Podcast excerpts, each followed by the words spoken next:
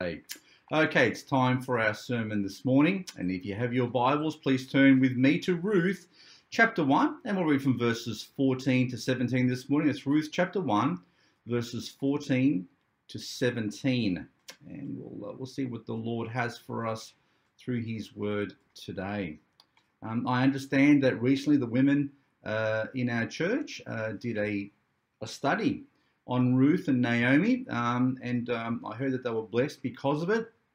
Today I'll be looking at uh, just one aspect of that uh, relationship and what it might mean from a spiritual point of view. So we'll be looking at Ruth chapter 1, verse 14 to 17, as we look at um, the relationship between Ruth, Naomi, and uh, Orpah as uh, maybe a picture of salvation. Let's read, read with me. And they lifted up their voice and wept again. And Orpah kissed her mother in law, but Ruth clave unto her. And she said, Behold, thy sister in law is gone back unto her people and unto her gods. Return thou after thy sister in law. And Ruth said, Entreat me not to leave thee, or to return from following after thee. For whither thou goest, I will go, and where thou lodgest, I will lodge. Thy people shall be my people, and thy God my God. Where thou diest, I will die, and there will I be buried. The Lord do so to me, and more also, if aught but death part thee and me. Let's uh, bring these things to the Lord and let's commit this time to Him. Father, we thank you for this opportunity we have to learn from your Holy Spirit. We ask that through your word, that He would teach us your ways. And we pray that our hearts would be solely given to you now, that our minds would be attentive, Lord, and, uh, and open to your understanding and wisdom. And we pray for the grace that we need to not only learn and understand what you have for us, but Lord, that we might use those things to glorify your name as we do the works that you have called for us to do. We thank you once again for this opportunity, for your word, and for the fellowship that we have with you and one with another. And we ask for your blessing upon us now. In Jesus' name I pray. Amen. Um, Italians have, for those of you who have much experience with Italians, with Italian, people with Italian background, have a tradition of kissing in our culture and much physical contact. To greet someone with a kiss is commonplace among family and close friends, and it doesn't matter about the sex necessarily. I remember kissing some of my aunties when I was a little boy and feeling those whiskers uh, on my cheek. Some of them had bigger whiskers than my uncles, but it's okay because you get used to that growing up. It Turns you into a man. Men often exchange kisses as well, on the cheek, that is. Normally, the greeting includes only one kiss for those you see regularly, but if there was someone you respected greatly or someone you hadn't seen for a long time, or if it was a special occasion, you'd, you'd get two kisses, one on each cheek uh, is required. Sometimes to get a kiss from an Italian man might be bad news if maybe they belong to the mafia, but that's okay. We'll put that aside for the moment. I understand from my experience with Lebanese that two kisses aren't enough sometimes, and sometimes they want three. So that's okay. That's their culture. Kissing can be a sign of saying hello, showing affection in some cultures, in fact, a number of cultures. Um, I've heard it said in the Bible that where something's mentioned once, um, you know, it's good to do and follow the command, but if it's mentioned more than once, it's quite important. If I told you there are more than five places in the Bible that tell us to kiss each other, um, you might be surprised. Romans 16 16 says, Salute one another with a holy kiss. The churches of Christ salute you in 1 Corinthians 16 20 says, All the brethren greet you. Greet ye one another with a holy kiss. 2 Corinthians 13 12, greet one another with a holy kiss. 1 Thessalonians 5 26, greet all the brethren with an holy kiss. and 1 Peter 5 14 says, Greet ye one another with a kiss of charity, of love. Peace be with you all that are in Christ Jesus. Amen. So in the in the Jewish culture and in the Greek culture in those days, and it's been passed down um, pretty much from generation to generation, has come through to today. Um, there was a there was a tradition or a custom of kissing each other um, as a sign of respect. It was a sign of saying hello. Um, sometimes people hug each other as a sign of saying hello. Bit hard during these days. Uh, the fact that we're not even together makes it a bit hard to give it, to greet each other with a holy kiss, nor uh, with a, a, hug or even a handshake these days. And uh, I suspect that when we return to church or when they open those doors again, um, I suspect we'll be social distancing. So it's a bit hard to give each other a handshake, a hug, or a kiss when you're 1.5 meters apart and with a mask as well. So we'll see about that. But while kisses, on the one hand, can be sweet when you're saying hello to someone that you love, maybe a relative or a friend, or kisses can also be bitter when you have to say goodbye. An example of that is when the Apostle Paul called the elders um, uh, to him from Ephesus to Miletus and told them about his journey to Jerusalem that he, they may never see him again. And he gave them a warning at the same time as he gave them an encouragement about the task ahead that they had for the church at Ephesus. You see, he called all the elders to him in Miletus to, to give them this news, and then he said and warned them that, you know, after he leaves, there's going to be some difficult times ahead. Um, and that they had, as the pastors of all the various churches throughout all of Ephesus, because Ephesus was a decent sized uh, city in those days, um, but they had the important job of shepherding the flock.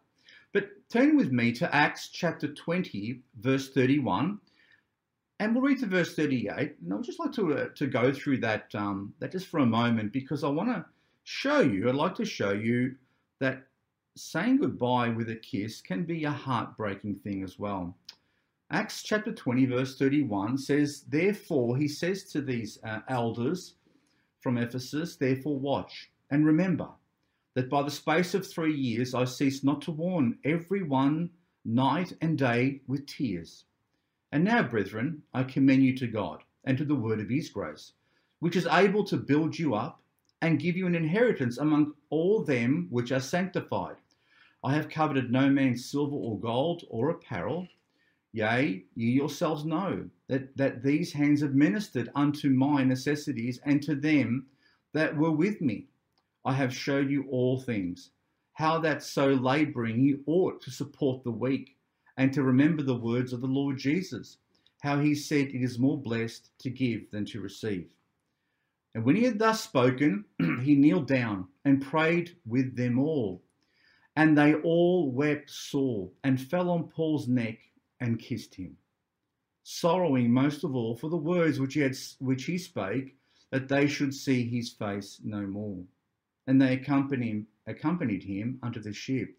Um, listen to the sadness that these elders, who had been under the ministry of the Apostle Paul for quite some time, had experienced when he told them, oh, You're not going to see me any longer. And I love that expression that they fell on his neck and kissed him. Um, it's quite a uh, quite a vivid image of the the love that they had for each other. Yes, kisses can be uh, nice because you get to say hello with them. Some kisses can be bitter when those kisses are saying goodbye, sometimes for the last time. Sometimes when you don't want to say goodbye, you don't have a choice. There is a uh, a famous or infamous uh, kiss in in Scripture, probably the most uh, infamous kiss in Scripture, which is the kiss that Judas used to betray our Lord and identify him to the guards. In that case, in that case, he did have a choice. Unlike the elders at uh, at Ephesus, he had the choice, and he chose to use a sign of affection for a betrayal. That kiss also um, marked a goodbye as well. It was Judas saying essentially goodbye to the Lord's way and choosing to go the world's way. Regardless of Judas's intention, and some say that he did that, he, he actually kissed Jesus and betrayed him in order to force Jesus' hand because he believed that Jesus had the power to overthrow the Romans and the corrupt Jewish leaders. And he thought if he if he if he forced Jesus' hand, then he would maybe over overtake them, and that he was the guy who had to instigate the whole thing. But either way, the result was a betrayal of a friendship. The result was a betrayal, and a kiss was used to signify that betrayal. In Jesus tells us in uh, John chapter 13, verse 18, he says, when he was talking to his disciples, and he says to them that, um, that one will betray him, he tells them in uh, verse 18 of John chapter 13, I speak not of you all. I know whom I have chosen, but that the scripture may be fulfilled. He that eateth bread with me hath, has, hath lifted up his heel against me. And he was speaking in that reference, which comes from the Psalms, was speaking specifically about Judas, who that scripture actually talks about being a friend. My friend lifted up his heel against me.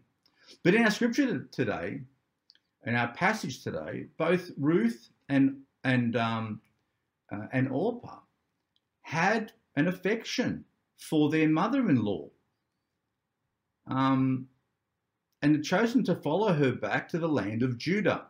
Naomi um, had had left Israel many years before to to come to Moab uh, when there was a drought. Her husband had made the decision to move, and unfortunately, that decision was quite a difficult one. But during their time in Moab, uh, Naomi's two sons married two Moabite women, Ruth and Orpah. As it happened, all three of them lost their husbands. Naomi, Ruth, and Orpah all found themselves now widows without husbands. And so it tells us in Ruth chapter 1, verse 6, it says, then she arose with her daughters in law, that she might return from the country of Moab, for she had heard in the country of Moab how that the Lord had visited his people in giving them bread. So Naomi, it's not easy being a widow in those days, whether you were in, whether you were uh, in uh, in Moab or whether you were anywhere in the world to be a widow was not necessarily a very easy thing. And that's why we find in scripture that the church is called to support widows and orphans because sometimes they had no, not the ability to be able to provide for their own needs. So Naomi had heard that the Lord had been gracious to his people in Israel by providing them rain and crops and all the food they needed to eat. And being widows, Naomi thought, well, look, I'm, I'm an Israelite my people will accept me back and they will look after me. She probably had a belief that her people would, would care more for her than the Moabite people would. So now Naomi decided it was time to return home to her own people. But Naomi both told Ruth and uh, Orpah that there were going to be trials that awaited them if they followed her back um, and that following her wasn't necessarily the easiest thing to do. And said to them both, You're free to go back to your own country, to a life of uh, maybe uh, uh, easier for you, because they were essentially going to a foreign country. And Naomi was going back to her own people. She understood all their customs. She understood their ways. She believed in uh, in in the God of Israel. So it was probably a lot easier for Naomi to fit in again and to be accepted by her own family or at least distant family over there. But maybe for um, maybe for Ruth and Orpah, things may have been a little bit different. Um, maybe uh, Naomi was thinking that you know uh, Ruth and uh, and Orpah may find it a little bit more difficult being uh, women from uh, Moab who weren't generally seen or trusted uh, in uh, in Israel in those days. So Naomi warned her daughters-in-law not just once but twice, because she could not guarantee them even a future with her. The easier thing for them to do was to go back to their own people and their own homes. There'd be less risk that way. They would not have to endure a possibly dangerous journey as well. Imagine three women traveling alone from one country to another. They, cert- they weren't certainly on horseback, then there was the risk of the, these two Moabite women being rejected by the people of Israel. While both of them committed to going with Naomi, Orpah decided that she would go back to her own people, to her own idolatrous friends, and left Naomi with a kiss. Only one truly committed to following Naomi and stayed with her. The other only sort of half committed, but when it came time to the crunch, she said, Nah, I'm not going to go. Only one gave her heart fully to Naomi, the other was still holding on to Moab. And just to make it clear, Moab had some pretty detestable practices in those days. Ruth gave herself wholly, not only to Naomi, but to the God of Naomi, her mother in law. And the scripture says that she clave unto her. In Ruth 114, it says, and they lifted up their voice and wept again. So there was there was a lot of uh, uh, tears associated with this particular uh, uh decision that was going on. And Orpah kissed her mother-in-law, but Ruth clave unto her. So we have Orpah kissing essentially Naomi goodbye and crying about it, but Ruth cleaving unto her. Even though there were tears, those tears, tears were the result of a choice or choices that had been made. And from Orpah's point of view, that kiss goodbye was because of a choice that she made to stay. Now, the definition of the word cleave in the Bible means to cling to, to join together, to chase, to adhere to, or to stick together. This definition also applies to the desire that, that Ruth had to hold on to Naomi and not let her go. She didn't want Naomi out of her life anymore. She wanted to be with Naomi, in fact, unto death. The same word, this same Hebrew word, is used in a common passage that we use when we speak about marriage in the Bible. I'll read from you Matthew chapter 19, verses 4 to 6. It says, And he answered and said unto them, Have you not read that which uh, made them at the beginning, made them male and female? And said, For this cause shall a man leave father and mother, and shall cleave to his wife, and they twain shall be one flesh. Wherefore they are no more twain, but one flesh. What therefore God hath joined together, let not man put asunder. So that word cleave is exactly the same Jewish word that's used with respect to the way a man and a woman cleave to each other. They hold on to each other, don't let each other go.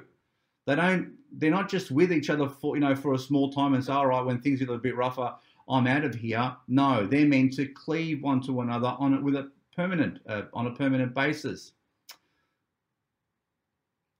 Why did Ruth cleave to Naomi? Couldn't she have just gone back with Orpah to her own people? Well, she could have. She had the freedom to be able to do it, obviously. She was warned of the risks of actually going with Naomi, but the reasons that she gives are two. One, Naomi loves Ruth. There's an obvious love between those two. She loved her more than her own people. So she she clave unto her. It is also because Ruth chose to believe in the God of Naomi and had rejected the gods of her own people. Naomi gave her a choice to return and to go back to those gods and to stay with those gods, but she was convinced that Jehovah was the true God. So she clave not only to Naomi, but to the God of Israel as well. And because of this, Ruth was convinced that with Naomi leaving, that she only had one choice to make, and that was to follow her.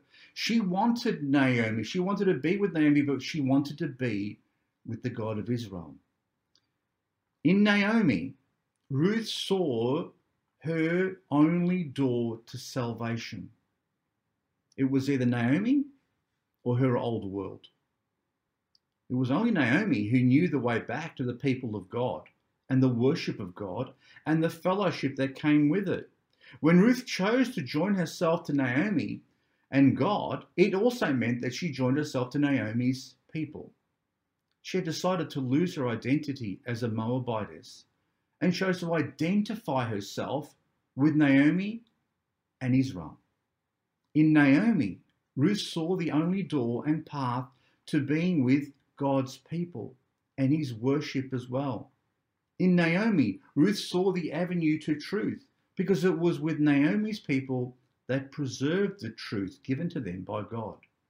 In Naomi, Ruth saw life a chance for a new life, a chance for a real hope, whereas the old life was more like death. I mean, they had, they, she had lost her husband, and she felt that her life was really not, not hopeful. That there was only this this life with the gods that are associated with with uh, Moab only really epitomize death. Now, just to be to add some information for you, Chemosh was the national god of Moab. In fact, all the gods in those in those countries in those days had their national gods, and this god Chemosh was honored with cruel and perverse practices, including child sacrifices, very similar to the god Moloch. And Jehovah, uh, the one true God, detested the worship of these gods of Moab.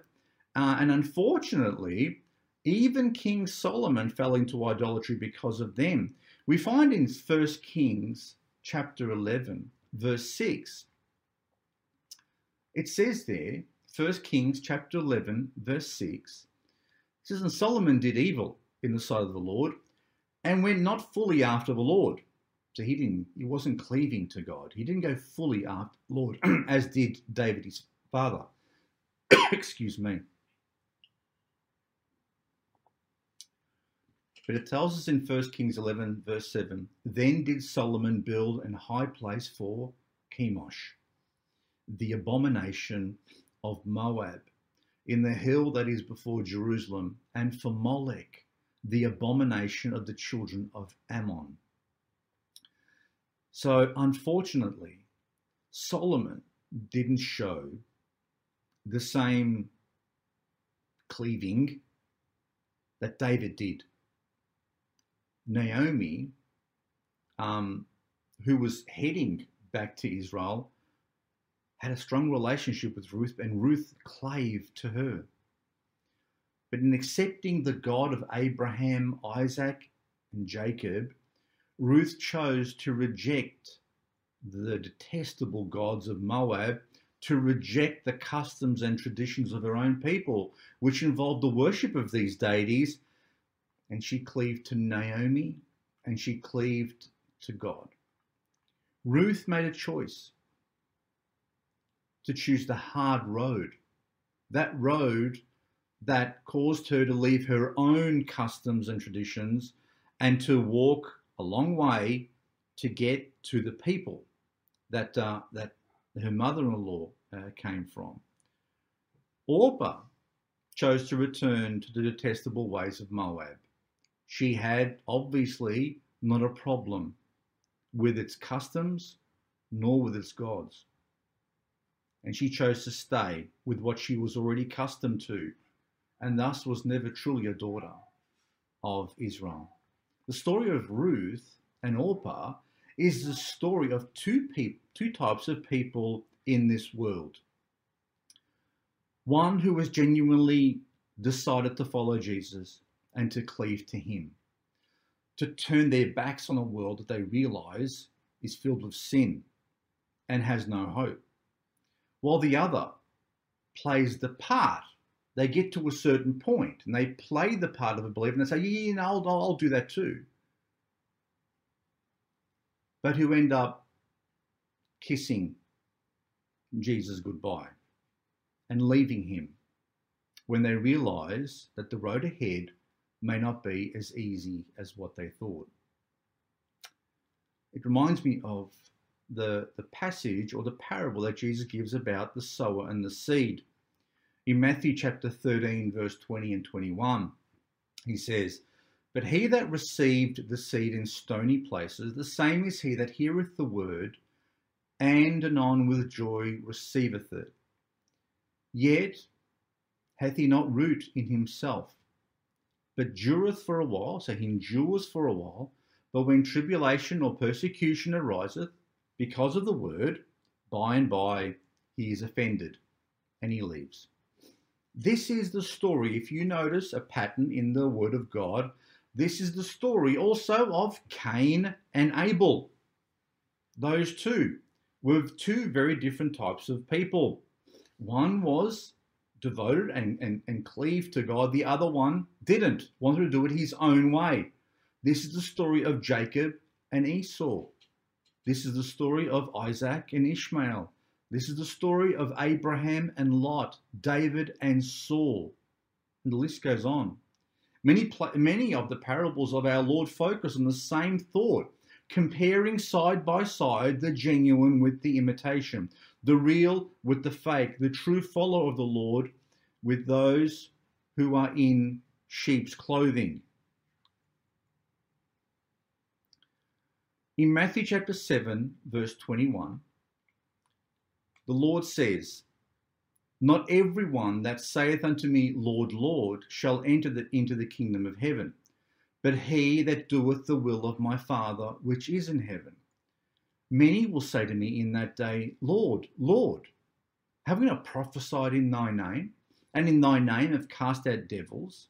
And in thy name done many wonderful works? And then will I profess unto them, I never knew you. Depart from me, ye who work iniquity. You know, it's one thing to follow the Lord when all is easy and there is no opposition, but it's another thing to follow Him when things don't go easily and you have trials and you suffer tribulation or you suffer persecution. There are many people who say that they love Jesus and follow Him.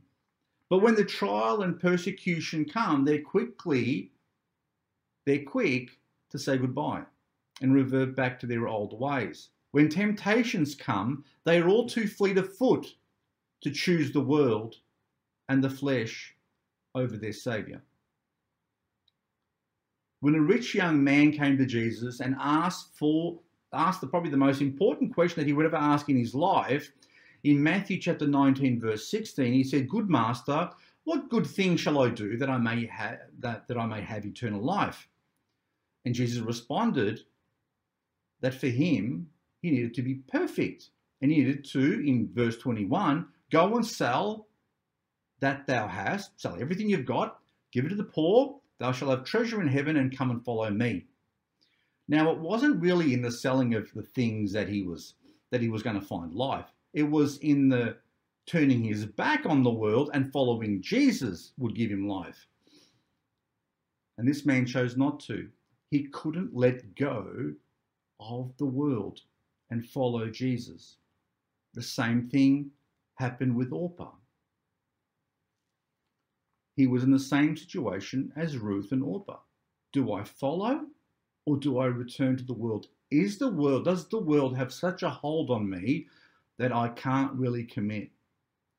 In the young man's case, he did as Orpah did, and he left Jesus for the world. He was close to the kingdom, just as Orpah was. She was crying there with her mother in law. She could have, she was one step away from beginning her journey.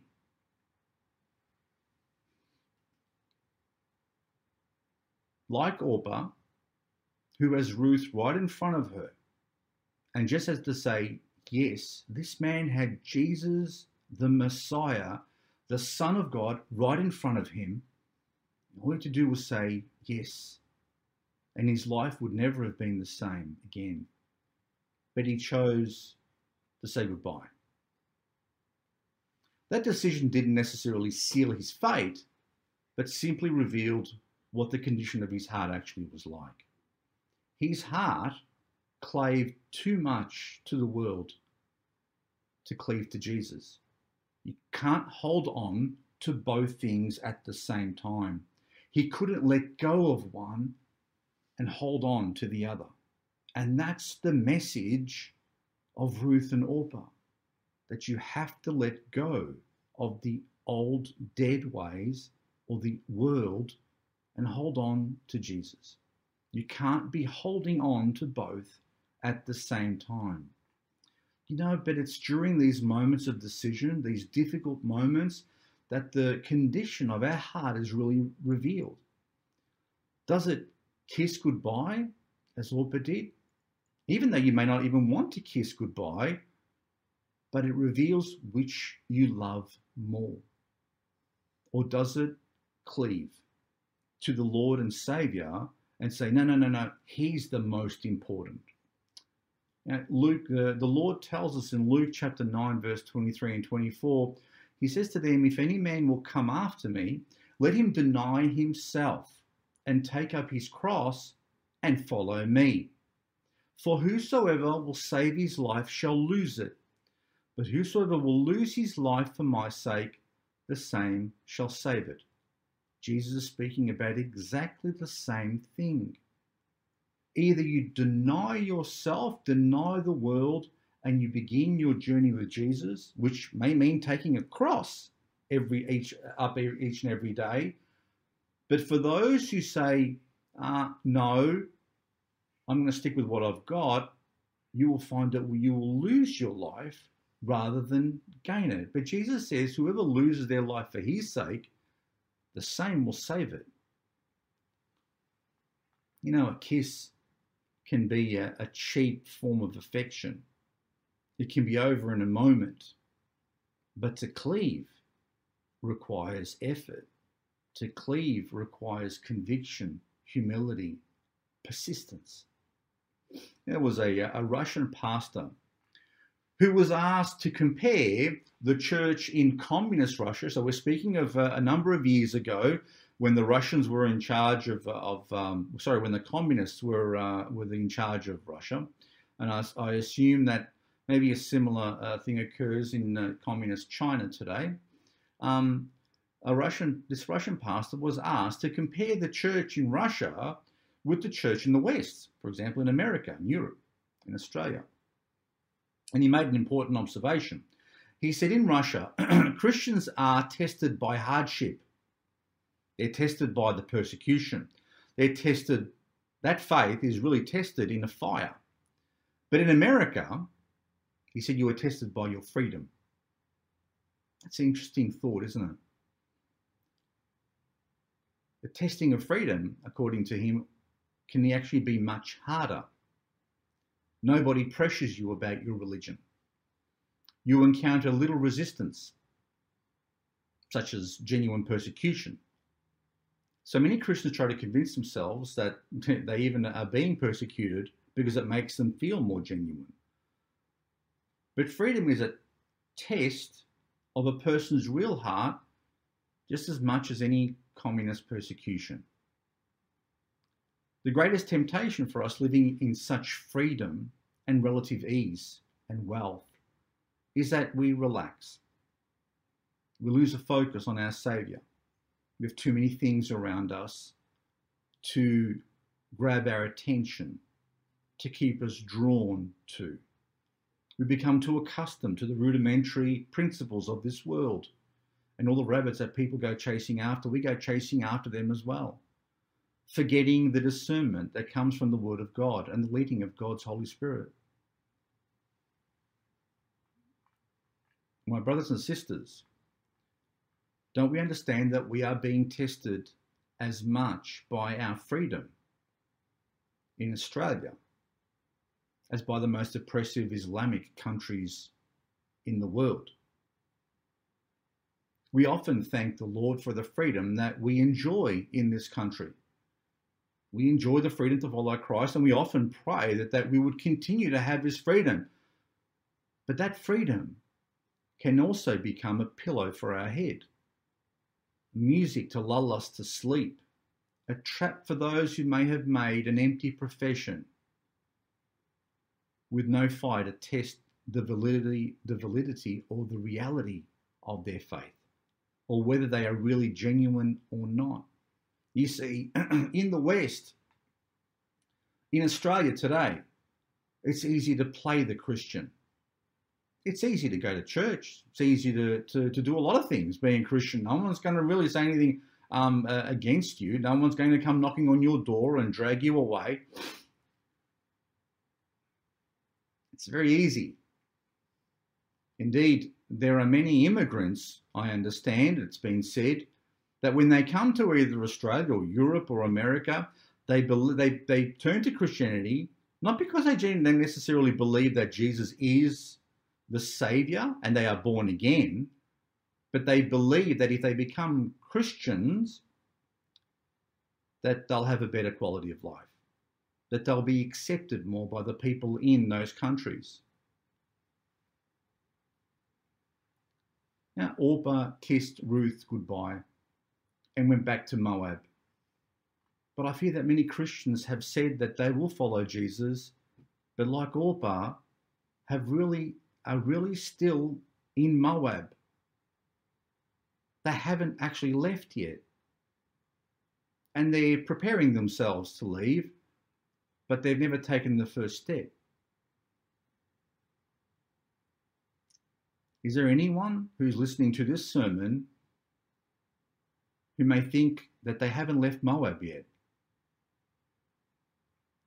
Who can say where your heart really resides other than you? God knows your heart, but no one else can see your heart other than you. But the question is should the heat of persecution and hardship begin to burn, will there be any metal to show at the end of it? How is it with us? Have we, like Ruth, understood the cost of following Jesus? Have we counted that cost? Have we bound ourselves to Jesus are we cleaving to Him? Or are we trying to hold both the world and Jesus at the same time? I understand that out of the statistics of people that say they are or they become Christians or say that they do an altar call or or uh, or follow through with a, a prayer of salvation, that out of a hundred that profess to be born again and follow Jesus, 95 show no fruit, no signs of repentance, no fruits that are meet or worthy of repentance. You know, Ruth was willing to risk her life, her reputation, her future. She put her future in the hands of Naomi because she loved her and trusted her to go to a land that she had never been to before. Now, let me ask you have you really trusted Jesus to take you to that land that you've never seen before? Do you really? Have you really put your trust in Him, the author and the finisher of our faith? Bible says and calls him the captain of our faith. He is our King, the Holy One of Israel. He is the Alpha and the Omega, the beginning and the end. Do you really love Him? Do you love Him as much as Ruth loved Naomi and said, Your God will be my God, and I'm turning my back on all my old gods? Have you really chosen to follow Jesus in your life? That is the most critical question you could ever ask yourself. Have you made that decision? And do you know if you actually have made the decision? Is there anything to prove it? If someone were to ask you, show me, prove to me that you're a Christian, what would you show them? Take some moments, please, in this coming week to confirm where your heart really is. What fruits have grown as a result of your relationship with Jesus? What fruits have grown as a result of your walk with Him. And keep in mind, the fruits that we're speaking about are not the same fruits that the world exhibits. The world love their children. The world can be faithful to a wife. The world can do good deeds. What makes you different to the best people of this world?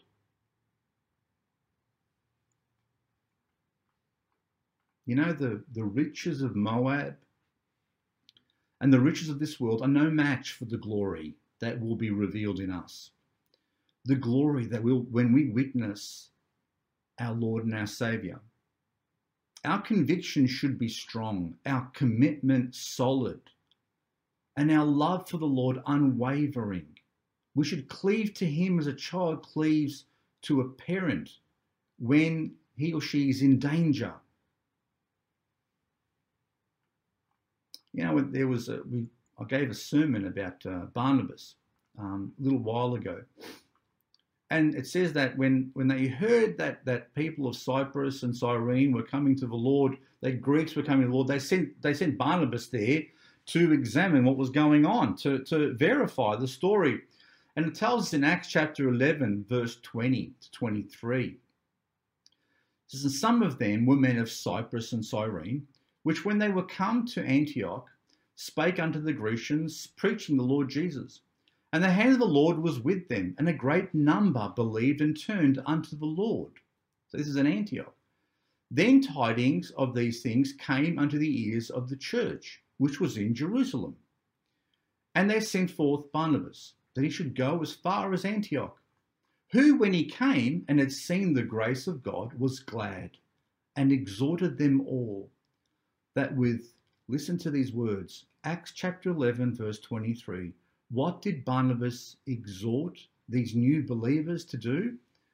It says that when, when he had seen the grace of God, the way that God was changing their lives and they, they were turning to him, he was glad and exhorted them all that with purpose of heart they would cleave unto the Lord. With purpose of heart, with purpose, direction, and effort, they would cleave unto the Lord. And that's my exhortation for you today. That with purpose of heart, you would cleave unto the Lord, not with haphazard thoughts or a haphazard heart, cleaving one day here and one day there, trying to hold both at the same time. No, with a purpose, with a direction, with a choice to cleave on Jesus Christ with all of your mind. That's good advice from Barnabas, and I believe that's good advice for us. With all of our heart, we should cleave to our Saviour.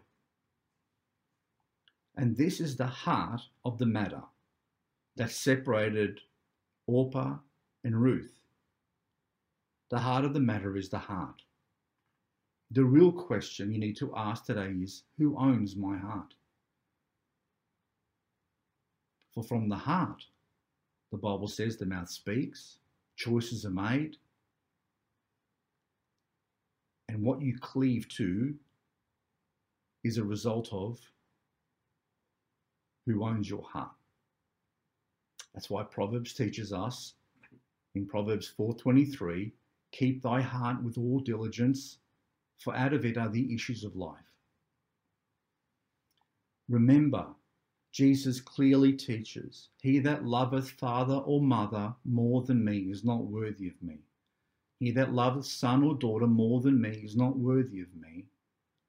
He that taketh not his cross and followeth after me is not worthy of me. He that findeth his life shall lose it, and he that loseth his life for my sake shall find it. Is it wrong to love your mother and father? Of course not. Is it wrong to love your son or daughter? Of course not. But who owns your heart today? There is only one who can own it. There is only one who deserves, who needs to have the preeminence in that heart. That's a question. The question of who owns your heart is a question that only you can answer for yourself. You know, Orpah is heard of no more in Scripture. She never comes up one more time after she kisses Naomi goodbye and says goodbye to Ruth as well.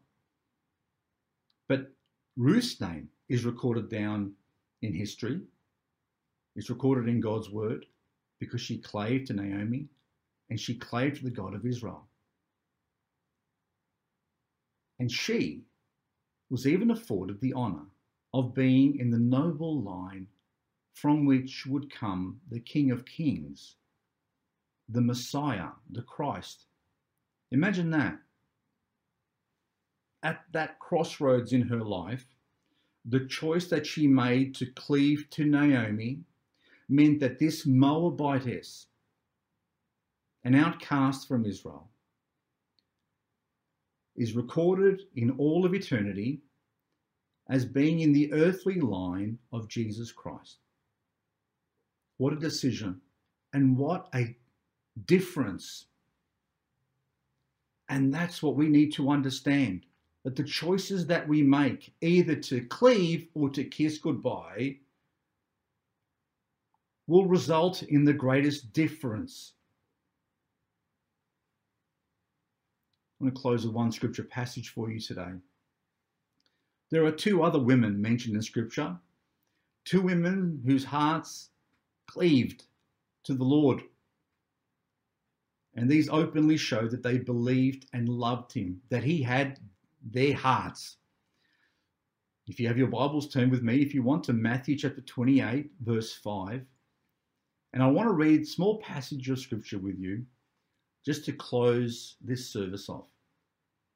And these two women, who were named, interestingly enough, with the same name,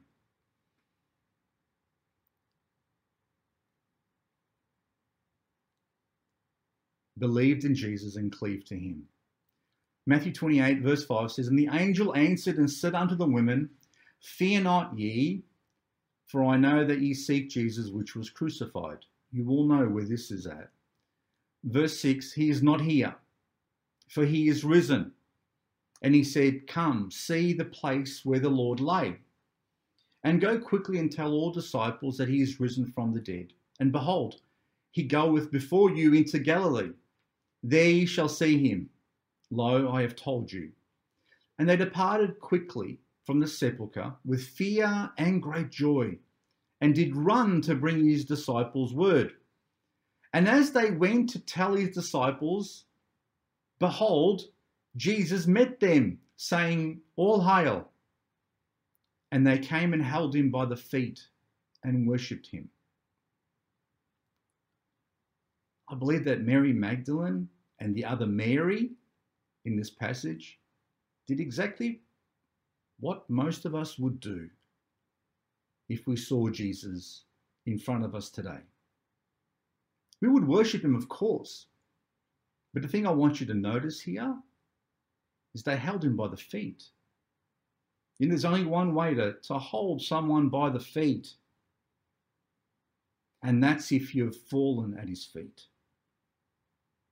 There is no more vivid picture than I can give you today than these two women and what they did to cleave to Jesus. Does Jesus own your heart today? If he really does, then cleave to him with all of your might because he is the most important thing in all of life and share it with everyone else that you know. If you're not sure today, then today should be the day that you make sure.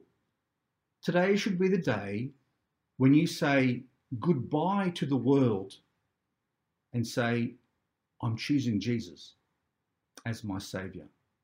I choose to be with Him. Regardless of what tomorrow may bring, you know what? He knows what's already there.